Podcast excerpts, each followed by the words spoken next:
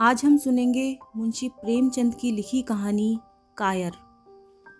युवक का नाम केशव था, युवती का प्रेमा। दोनों एक ही कॉलेज के और एक ही क्लास के विद्यार्थी थे। केशव नए विचारों का युवक था जात पात के बंधनों का विरोधी। प्रेमा पुराने संस्कारों की कायल थी, पुरानी मर्यादाओं और प्रथाओं में पूरा विश्वास रखने वाली।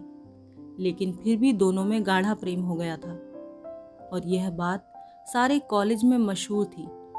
केशव ब्राह्मण होकर भी वैश्य कन्या प्रेमा से विवाह करके अपना जीवन सार्थक करना चाहता था। उसे अपने माता पिता की परवाह न थी। कुल मर्यादा का विचार भी उसे स्वांग सा लगता था।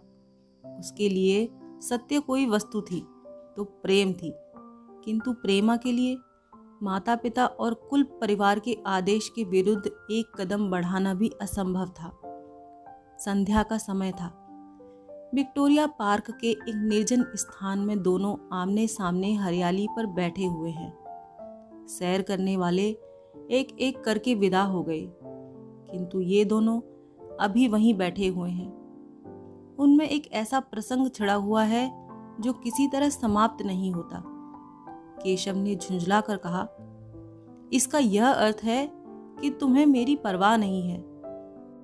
प्रेमा ने उसको शांत करने की चेष्टा करके कहा, तुम मेरे साथ अन्याय कर रहे हो, केशव, लेकिन मैं इस विषय को माता पिता के सामने कैसे छेड़ूं? यह मेरी समझ में नहीं आता। वे लोग पुरानी रूढ़ियों के भक्त हैं। मेरी तरफ़ से कोई ऐसी बात सुनकर मन में जो जो शंकाएँ होंगी, उसकी तुम कल्पना कर सकते हो। केशव ने उग्र भाव से कहा तो तुम भी उन्हीं पुरानी रूढ़ियों की गुलाम हो. प्रेमा ने अपनी बड़ी बड़ी आँखों में मृदु स्नेह भरकर कहा, नहीं, मैं उनकी गुलाम नहीं हूँ, लेकिन माता पिता की इच्छा मेरे लिए और सब चीज़ों से अधिक मान्य है। तुम्हारा व्यक्तित्व तो कुछ नहीं है। ऐसा ही समझ लो। मैं तो समझता था कि ढकोसले मूर्खों के लिए ही हैं। लेकिन अब मालूम हुआ कि तुम जैसी विदुषियाँ भी उनकी पूजा करती हैं। जब मैं तुम्हारे लिए संसार को छोड़ने को तैयार हूँ तो तुमसे भी यही आशा करता हूँ। प्रेमा ने मन में सोचा, मेरा अपनी देह पर क्या अधिकार है? जिन माता पिता ने अपने रक्त से मेरी सृष्टि की है और अपने स्नेह से उसे पाला है, उनकी मर्ज़ी के खिलाफ कोई काम करने का उसे कोई हक नहीं। उसने दीनता के साथ केशव से कहा, क्या प्रेम स्त्री और पुरुष के रूप में ही रह सकता है? मैत्री के रूप में नहीं। मैं तो आत्मा का बंधन समझती हूँ। केशव ने कठोर भाव से कहा, इन दार्शनिक विचारों से तुम मुझे पागल कर दोगी प्रेमा। बस इतना ही समझ लो, मैं निराश होकर ज़िंदा नहीं रह सकता। मैं प्रत्यक्षवादी हूँ और कल्पनाओं के संसार में प्रत्यक्ष का आनंद उठाना मेरे लिए असंभव है। यह कहकर उसने प्रेमा का हाथ पकड़कर अपनी ओर खींचने की चेष्टा की। प्रेमा ने झटके से हाथ छुड़ा लिया और बोली, नहीं केशव, मैं कह चुकी हूँ, मैं स्वतंत्र नहीं हूँ। तुम मुझसे वह चीज़ न मांगो जिस पर मेरा कोई अधिकार नहीं है। केशव को अगर प्रेमा ने कठोर शब्द कहे होते तो भी उसे इतना दुख न होता। एक क्षण तक वह मन मारे बैठा रहा। फिर उठकर निराशा भरे स्वर में बोला जैसी तुम्हारी इच्छा। आहिस्ता आहिस्ता कदम उठाता हुआ वहाँ से चला गया। प्रेमा अब भी वहीं बैठी आँसू बहाती रही। रात को भोजन करके प्रेमा जब अपनी माँ के साथ लेटी तो उसकी आँखों में नींद न थी। केशव ने उसे एक ऐसी बात कह दी थी, जो चंचल पानी पर पड़ने वाली छाया की तरह उसके दिल पर छाई हुई थी। प्रति क्षण उसका रूप बदलता था। वह उसे स्थिर न कर सकती थी। माता से इस विषय में कुछ कहे तो कैसे? लज्जा मुँह बंद कर देती थी। उसने सोचा, अगर केशव के साथ मेरा विवाह न हुआ तो उस समय मेरा क्या कर्तव्य होगा? अगर केशव ने कुछ उद्दंडता कर डाली तो मेरे लिए संसार में फिर क्या रह जाएगा? लेकिन मेरा बस ही क्या है? इन भांति भांति के विचारों में एक बात जो उसके मन में निश्चित हुई, वह यह थी कि केशव के सिवा वह किसी और से विवाह न करेगी। उसकी माता ने पूछा, क्या तुझे अब तक नींद नहीं आई? मैंने तुझसे कितनी बार कहा है कि थोड़ा बहुत घर का काम काज कर लिया कर, लेकिन तुझे किताबों से ही फुर्सत नहीं मिलती। चार दिन में तू पराए घर जाएगी। कौन जाने कैसा घर मिले? अगर कुछ काम करने की आदत न रही तो कैसे निभा होगा? प्रेमा ने भोलेपन से कहा मैं पराए घर जाऊँगी ही क्यों?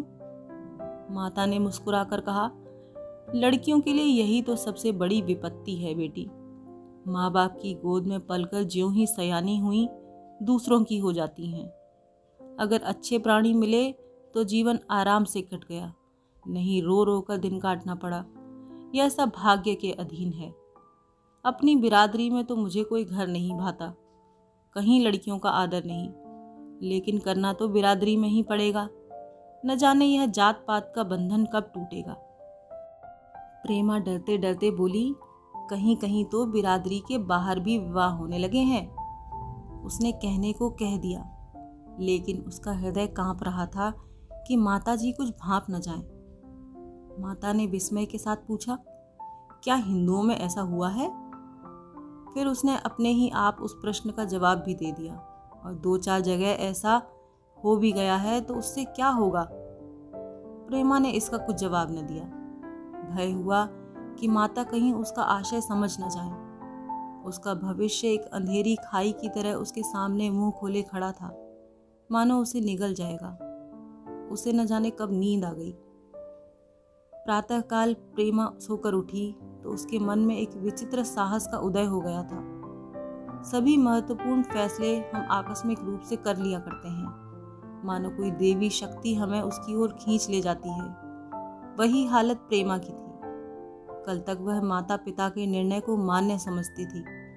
पर संकट को सामने देखकर उसमें उस वायु की हिम्मत पैदा हो गई थी, जिसके सामने कोई पर्वत आ गया हो, वही मंद वायु प्रबल वेग से पर्वत के मस्तक पर चढ़ जाती है। और उसे कुचलती हुई दूसरी तरफ़ जा पहुँचती है। प्रेमा मन में सोच रही थी, मानो यह देह माता पिता की है, किंतु आत्मा तो मेरी है। मेरी आत्मा को जो कुछ भुगतना पड़ेगा, वह इस देह से ही तो भुगतना पड़ेगा। अब वह इस विषय में संकोच करना अनुचित ही नहीं घातक समझ रही थी। अपने जीवन को क्यों एक झूठे सम्मान पर बलिदान करे? उसने सोचा, प्रेम का आधार अगर प्रेम न हो तो वह देह का विक्रय है। आत्मसमर्पण क्यों बिना प्रेम के भी हो सकता है? इस कल्पना से ही न जाने किस अपरिचित युवक से उसका विवाह हो जाएगा? उसका हृदय विद्रोह कर उठा। अभी वह नाश्ता करके कुछ पढ़ने जा रही थी कि उसके पिता ने प्यार से पुकारा। मैं कल तुम्हारे प्रिंसिपल के पास गया था। वे तुम्हारी बड़ी तारीफ़ कर रहे थे। प्रेमा ने सरल भाव से कहा, आप तो यूँ ही कहा करते हैं। नहीं सच। यह कहते हुए उन्होंने अपनी मेज की दराज खोली और मखमली चौखटों में जड़ी एक तस्वीर निकालकर उसे दिखाते हुए बोले, यह लड़का आईसीएस के इम्तिहान में प्रथम आया है। इसका नाम तो तुमने सुना होगा। बूढ़े पिता ने ऐसी भूमिका बाँध दी थी कि माँ उनका आशय न समझ सकी, लेकिन प्रेमा भाप गई। उनका मन तीर की भांति लक्ष्य पर जा पहुँचा। उसने बिना तस्वीर की ओर देखे ही कहा, नहीं, मैंने तो उसका नाम नहीं सुना। पिता ने बनावटी आश्चर्य से कहा, क्या तुमने उसका नाम नहीं सुना? आज के दैनिक पत्र में उसका चित्र और जीवन वृतांत छपा है। प्रेमा ने रुखाई से जवाब दिया, होगा, मगर मैं तो उस परीक्षा का कोई महत्व नहीं समझती। मैं तो समझती हूँ, जो लोग इस परीक्षा में बैठते हैं, वे पल्ले सिर के स्वार्थी हैं। आखिर उनका उद्देश्य इसके सिवा और क्या होता है कि अपने गरीब, निर्धन, दलित भाइयों पर शासन करें और खूब धन संचय करें। यह तो जीवन का कोई ऊँचा उद्देश्य नहीं। इस आपत्ति में जलन थी, अन्याय था, निर्दयता भी। पिताजी ने समझा था, प्रेमा यह बखान सुनकर लट्टू हो जाएगी। यह जवाब सुनकर तीखे स्वर में बोले, तू तो ऐसी बातें कर रही है जैसे तेरे लिए धन और अधिकार का कोई मूल्य ही न हो। प्रेमा ने ढिटाई से कहा हाँ मैं तो इसका मूल्य नहीं समझती। मैं तो आदमी में त्याग देखती हूँ। मैं ऐसे युवकों को जानती हूँ, जिन्हें यह पद ज़बरदस्ती भी दिया जाए तो स्वीकार न करेंगे। पिता ने उपहास के ढंग से कहा, यह तो आज मैंने नई बात सुनी। मैं तो देखता हूँ कि छोटी छोटी नौकरियों के लिए लोग मारे मारे फिरते हैं। मैं ज़रा उस लड़के की सूरत देखना चाहता हूँ जिसमें इतना त्याग हो। मैं तो उसकी पूजा करूँगा। शायद किसी दूसरे अवसर पर यह शब्द सुनकर प्रेमा लज्जा से सिर झुका लेती। पर इस समय उसकी दशा उस सिपाही की सी थी, जिसके पीछे गहरी खाई हो। आगे बढ़ने के सिवा उसके लिए कोई और मार्ग न था। अपने आवेश को संयम से दबाती हुई आँखों में विद्रोह भरे वह कमरे में गई। और केशव के कई चित्रों में से वह एक चित्र चुनकर लाई जो उसकी निगाह में सबसे खराब था और पिता के सामने रख दिया। बूढ़े पिताजी ने चित्र को उपेक्षा की भाव से देखना चाहा, लेकिन पहली दृष्टि में ही उसने उसे आकर्षित कर लिया। ऊँचा कद था दुर्बल होने पर भी उसका गठन स्वास्थ्य संयम का परिचय दे रहा था। मुख पर प्रतिभा का तेज न था। पर विचारशीलता का कुछ ऐसा प्रतिबंब था जो उसके मन में विश्वास पैदा करता था। उन्होंने उस चित्र की ओर देखते हुए पूछा, यह किसका चित्र है? प्रेमा ने संकोच से सिर झुकाकर कहा, यह मेरे ही क्लास में पढ़ते हैं। अपनी ही बिरादरी का है। प्रेमा की मुख मुद्रा धूमिल हो गई। इस प्रश्न के उत्तर पर उसकी किस्मत का फैसला हो जाएगा। उसके मन में पछतावा हुआ कि व्यर्थ में मैं इस चित्र को यहाँ लाई। उसमें एक क्षण के लिए जो दृढ़ता आई थी, वह इस पैने प्रश्न के सामने कातर हो उठी। दबी हुई आवाज़ में बोली, जी नहीं, ब्राह्मण है। और यह कहने के साथ ही शुद्ध होकर कमरे से निकल गई। मानो यहाँ की वायु में उसका गला घुटा जा रहा हो और दीवार की आड़ में होकर रोने लगी। लाला जी को तो पहले ऐसा क्रोध आया कि प्रेमा को बुलाकर साफ़ साफ़ कह दें कि यह असंभव है। वे उसी गुस्से में दरवाजे तक आए, लेकिन प्रेमा को रोते देखकर नम्र हो गए। इस युवक के प्रति प्रेमा के मन में क्या भाव थे यह उनसे छिपा न रहा। वे स्त्री शिक्षा के पूरे समर्थक थे, लेकिन इसके साथ ही कुल मर्यादा की रक्षा भी करना चाहते थे। अपनी ही जाति के सुयोग्य वर के लिए अपना सर्वस्व अर्पण कर सकते थे। लेकिन उस क्षेत्र के बाहर कुलीन से कुलीन और योग्य से योग्य वर की कल्पना भी उनके लिए असहाय थी। इससे बड़ा अपमान वे सोच भी न सकते थे। उन्होंने कठोर स्वर में कहा, आज से कॉलेज जाना बंद कर दो। अगर शिक्षा कुल मर्यादा को डुबोना ही सिखाती है तो कुशिक्षा है। प्रेमा ने कातर कंठ से कहा, परीक्षा तो समीप आ गई है।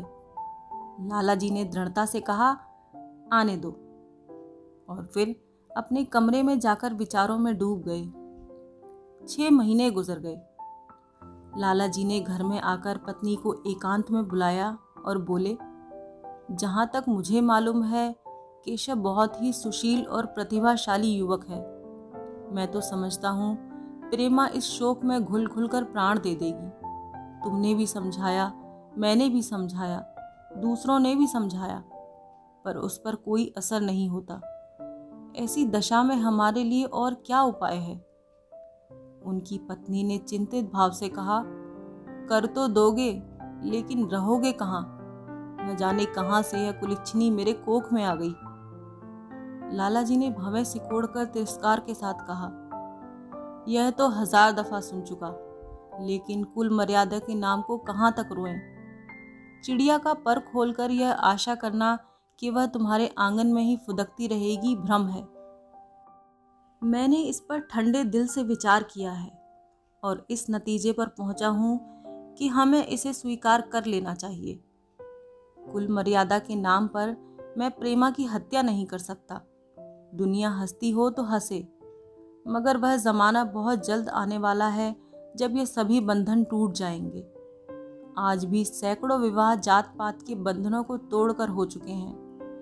अगर विवाह का उद्देश्य स्त्री और पुरुष का सुखमय जीवन है तो हम प्रेमा की उपेक्षा नहीं कर सकते। वृद्धा ने शुद्ध होकर कहा, जब तुम्हारी यही इच्छा है तो मुझसे क्या पूछते हो?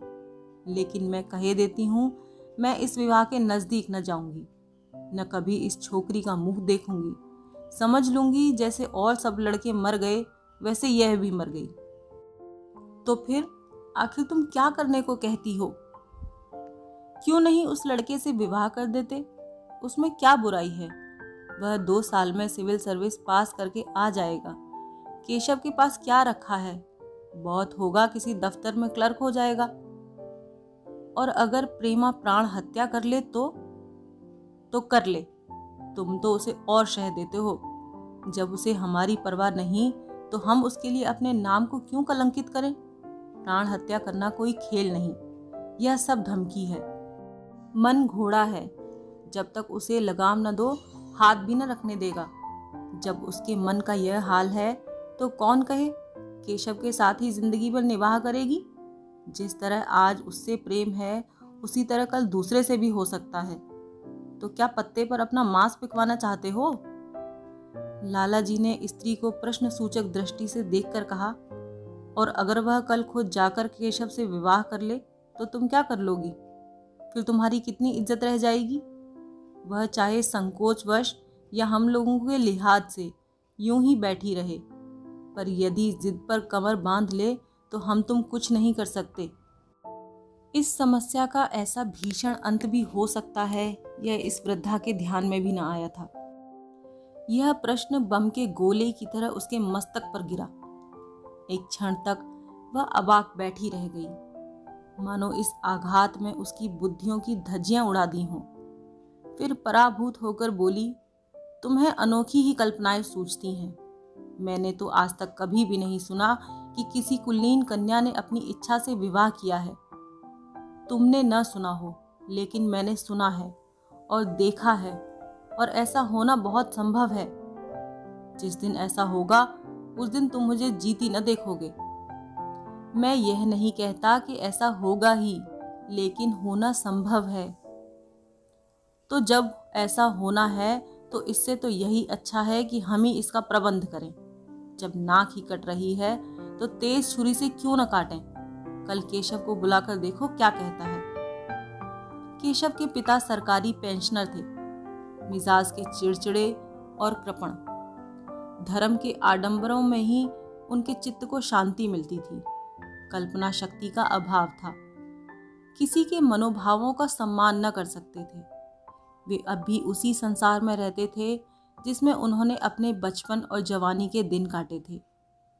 नवयुग की बढ़ती हुई लहर को वे सर्वनाश कहते हैं और कम से कम अपने घर को दोनों हाथों और दोनों पैरों का ज़ोर लगाकर उससे बचाए रखना चाहते थे। इसलिए जब एक दिन प्रेमा के पिता उसके पास पहुँचे और क्रेशव से प्रेमा के विवाह का प्रस्ताव किया तो बूढ़े पंडित जी अपने आपे में न रह सके। धुंधली आँखें फाड़ कर बोले, आप भंग तो नहीं खा गए हो? इस तरह का संबंध, और चाहे कुछ भी हो, विवाह नहीं है। मालूम होता है, आपको भी नए जमाने की हवा लग गई। बूढ़े बाबूजी ने नम्रता से कहा, मैं खुद ऐसा संबंध नहीं पसंद करता। इस विषय में मेरे भी यही विचार हैं जो आपके। पर बात ऐसी आ पड़ी है कि मुझे विवश होकर आपकी सेवा में आना पड़ा। आजकल के लड़के और लड़कियाँ कितने स्वेच्छाचारी हो गए हैं, यह तो आप जानते ही हैं। हम बूढ़े लोगों के लिए अब अपने सिद्धांतों की रक्षा करना कठिन हो गया है। मुझे भय है कि कहीं ये दोनों निराश होकर अपनी जान पर न खेल जाएँ। बूढ़े पंडित जी ज़मीन पर पाँव पटकते हुए गरज उठे। आप क्या कहते हैं? आपको शर्म नहीं आती? हम ब्राह्मण हैं और ब्राह्मणों में भी कुलीन। ब्राह्मण कितने पतित हो गए हैं, इतने मर्यादा शून्य नहीं हुए हैं। और बनिए बक्कालों की लड़की से विवाह करते फिरे। जिस दिन कुलीन ब्राह्मणों में लड़कियाँ न रहेंगी, उस दिन यह समस्या उपस्थिति हो सकती है। मैं कहता हूँ आपको मुझसे यह बात कहने का साहस कैसे हुआ? बूढ़े बाबूजी जितना ही दबते थे, उतना ही पंडित जी बिगड़ते थे। यहाँ तक कि लाला जी अपना अपमान ज़्यादा न सह सके और अपनी तकदीर को कोसते हुए चले गए। उसी वक्त केशव कॉलेज से आया। पंडित जी ने तुरंत उसे बुलाकर कठोर कंठ से कहा, मैंने सुना है तुमने किसी बनिए की लड़की से अपना विवाह कर लिया है? यह खबर कहाँ तक सही है? केशव ने अनजान बनकर कहा, आपसे किसने कहा? किसी ने कहा। मैं पूछता हूँ, यह बात ठीक है या नहीं? अगर ठीक है, और तुमने अपनी मर्यादा को डुबोना निश्चित कर लिया है तो तुम्हारे लिए हमारे घर में कोई स्थान नहीं। तुम्हें मेरी कमाई का एक ढेला भी नहीं मिलता। मेरे पास जो कुछ है, वह मेरी अपनी कमाई है। मुझे अख्तियार है कि मैं उसे जिसे चाहे दे दूँ। तुम यह अनीति करके मेरे घर में कदम नहीं रख सकते। केशव पिता के स्वभाव से परिचित था। प्रेमा से उसे प्रेम था। वह गुप्त रूप से प्रेमा से विवाह कर लेना चाहता था। बाप हमेशा तो बैठे न रहेंगे। माता के स्नेह पर उसे विश्वास था। उस प्रेम की तरंग में वह सारे कष्टों को झेलने के लिए तैयार मालूम होता था। लेकिन जैसे कोई कायर सिपाही बंदूक के सामने जाकर हिम्मत खो बैठता है और कदम पीछे हटा लेता है। वही दशा केशव की हुई। वह साधारण युवकों की तरह सिद्धांतों के लिए बड़े बड़े तर्क कर देता था। जबान से उसमें अपनी भक्ति की दुहाई दे सकता था। लेकिन इसके लिए यात्राएँ झेलने की सामर्थ्य उसमें न थी। अगर वह अपनी जिद पर अड़ा और पिता ने भी अपनी टेक रखी तो उसका कहाँ ठिकाना लगेगा? उसका जीवन ही नष्ट हो जाएगा। उसने दबी जबान से कहा, जिसने आपसे यह कहा, बिल्कुल झूठ कहा है। पंडित जी ने तीव्र नेत्रों से देखकर कहा तो यह खबर बिल्कुल गलत है? जी हाँ बिल्कुल गलत। तो तुम आज ही इसी वक्त उस बनिए को खत लिख दो और याद रखो कि अगर इस तरह की चर्चा फिर कभी उठी तो तुम्हारे सबसे बड़ा शत्रु मैं होऊँगा। बस जाओ। केशव और कुछ न कह सका। वह यहाँ से चला तो ऐसा मालूम होता था कि पैरों में दम नहीं है। दूसरे दिन प्रेमा ने केशव के नाम पत्र लिखा। प्रिय केशव, तुम्हारे पूज्य पिताजी ने लाला जी के साथ जो अशिष्ट और अपमानजनक व्यवहार किया है, उसका हाल सुनकर मेरे मन में बड़ी शंका उत्पन्न हो रही है। शायद उन्होंने तुम्हें भी डांट फटकार बताई होगी। ऐसी दशा में मैं तुम्हारा निश्चय करने के लिए विकल हो रही हूँ।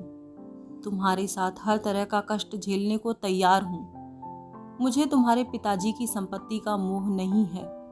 मैं तो केवल तुम्हारा प्रेम चाहती हूँ और उसी में प्रसन्न हूँ। आज शाम को यहीं आकर भोजन करो। दादा और माँ तुमसे मिलने के लिए बहुत इच्छुक हैं। मैं वह स्वप्न देखने में मग्न हूँ जब हम दोनों उस सूत्र में बंध जाएँगे। जो टूटना नहीं जानता, जो बड़ी से बड़ी आपत्ति में भी अटूट रहता है। तुम्हारी प्रेमा। संध्या हो गई और इस पत्र का कोई जवाब ना आया। उसकी माता बार बार पूछती, केशव आए नहीं? बूढ़े लाला भी द्वार की ओर आँख लगाए बैठे थे। यहाँ तक कि रात के नौ बज गए, पर ना तो केशव ही आए, ना उनका पत्र। प्रेमा के मन में भांति भांति के संकल्प विकल्प उठ रहे थे। कदाचित उन्हें पत्र लिखने का अवकाश न मिला होगा, या आज आने की फुर्सत न मिली होगी। कल अवश्य आ जाएँगे। केशव ने पहले उसके पास जो प्रेम पत्र लिखे थे, उन सबको फिर से पढ़ा। उनके एक एक शब्द से कितना अनुराग टपक रहा था। उनमें कितना कंपन था, कितनी विकलता, कितनी तीव्र आकांक्षा। फिर उसे केशव के वे वाक्य याद आए, जो उसने सैकड़ों ही बार कहे थे। कितनी बार वह उसके सामने रोया था। इतने प्रमाणों के होते हुए निराशा के लिए कहाँ स्थान था? मगर फिर भी सारी रात उसका मन जैसे सूली पर टंगा रहा। प्रातःकाल केशव का जवाब आया। प्रेमा ने कांपते हुए हाथों से पत्र लेकर पढ़ा। पत्र हाथ से गिर गया। ऐसा जान पड़ा मानो उसकी देह का रक्त स्थिर हो गया। लिखा था, मैं बड़े संकट में हूँ कि तुम्हें क्या जवाब दूँ? मैंने इधर इस समस्या पर खूब ठंडे दिल से विचार किया है और इस नतीजे पर पहुँचा हूँ कि वर्तमान दशाओं में मेरे लिए पिता की आज्ञा की उपेक्षा करना उचित नहीं। मुझे कायर न समझना। मैं स्वार्थी भी नहीं हूँ। लेकिन मेरे सामने जो बाधाएँ हैं उन पर विजय पाने की शक्ति मुझमें नहीं है। पुरानी बातों को भूल जाओ। उस समय मैंने इन बाधाओं की कल्पना न की थी। प्रेमा ने एक लंबी, गहरी, जलती हुई सांस खींची और उस खत को फाड़कर फेंक दिया। उसकी आँखों से अश्रुधार बहने लगी। जिस केशव को उसने अपने अंतकरण से वर लिया था, वह इतना निष्ठुर हो जाएगा। इसकी उसको रत्ती भर भी आशा न थी। ऐसा मालूम पड़ा, मानो अब तक वह कोई सुनहरा स्वप्न देख रही थी, पर आँखें खुलने पर वह सब अदृश्य हो गया। जीवन में जब आशा ही लुप्त हो गई तो यह अंधकार के सिवा और क्या। अपने हृदय की सारी संपत्ति लगाकर उसने एक नाव लदवाई थी। वह नाव जलमग्न हो गई। अब दूसरी नाव कौन वहाँ से लदवाए? अगर वह नाव टूटी है तो उसके साथ वह भी डूब जाएगी। माता ने पूछा, क्या केशव का पत्र है? प्रेमा ने भूमि की ओर ताकते हुए कहा हाँ उनकी तबीयत अच्छी नहीं। इसके सिवा वह और क्या कहे? केशव की निष्ठुरता और बेवफाई का समाचार कहकर लज्जित होने का साहस उसमें न था। दिन भर घर के काम धंधों में लगी रही। मानो उसे कोई चिंता ही नहीं। रात को उसने सबको भोजन कराया। खुद भी भोजन किया और बड़ी देर हारमोनियम पर गाती रही। मगर सवेरा हुआ तो उसके कमरे में उसकी लाश पड़ी हुई थी। प्रभात की सुनहरी किरणें उसके पीले मुख को जीवन की आभा प्रदान कर रही थीं।